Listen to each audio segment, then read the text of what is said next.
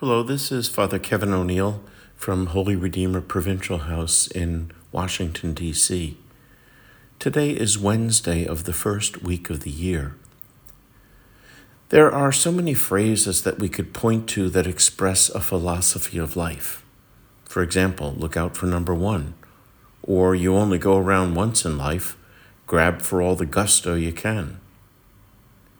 Today's responsorial psalm suggests another. Here I am, Lord. I come to do your will. The psalm follows the wonderful story of young Samuel, who, while sleeping, hears repeated calls from the Lord, and then finally responds, Speak, Lord, your servant is listening. His way of saying, Here I am, Lord. I come to do your will. What would it be like if our philosophy or approach to life were, Here I am, Lord, I come to do your will? It was surely Jesus' way. In today's gospel passage from St. Mark, we see really an ordinary day in the life of Jesus. He prays to his Father, he preaches, and he heals. He stays in touch with the Father through prayer in order to know his will.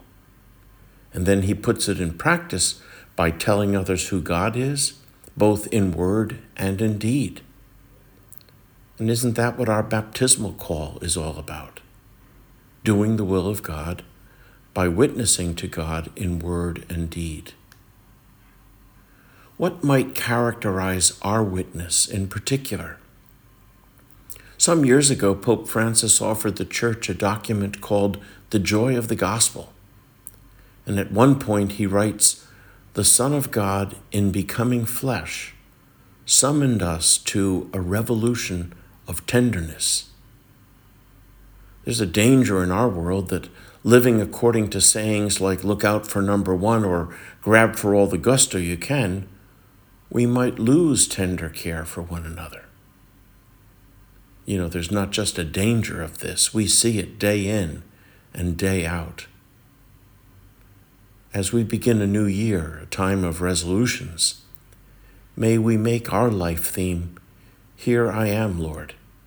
I come to do your will. And may we find ourselves doing God's will by following his Son in a revolution of tenderness.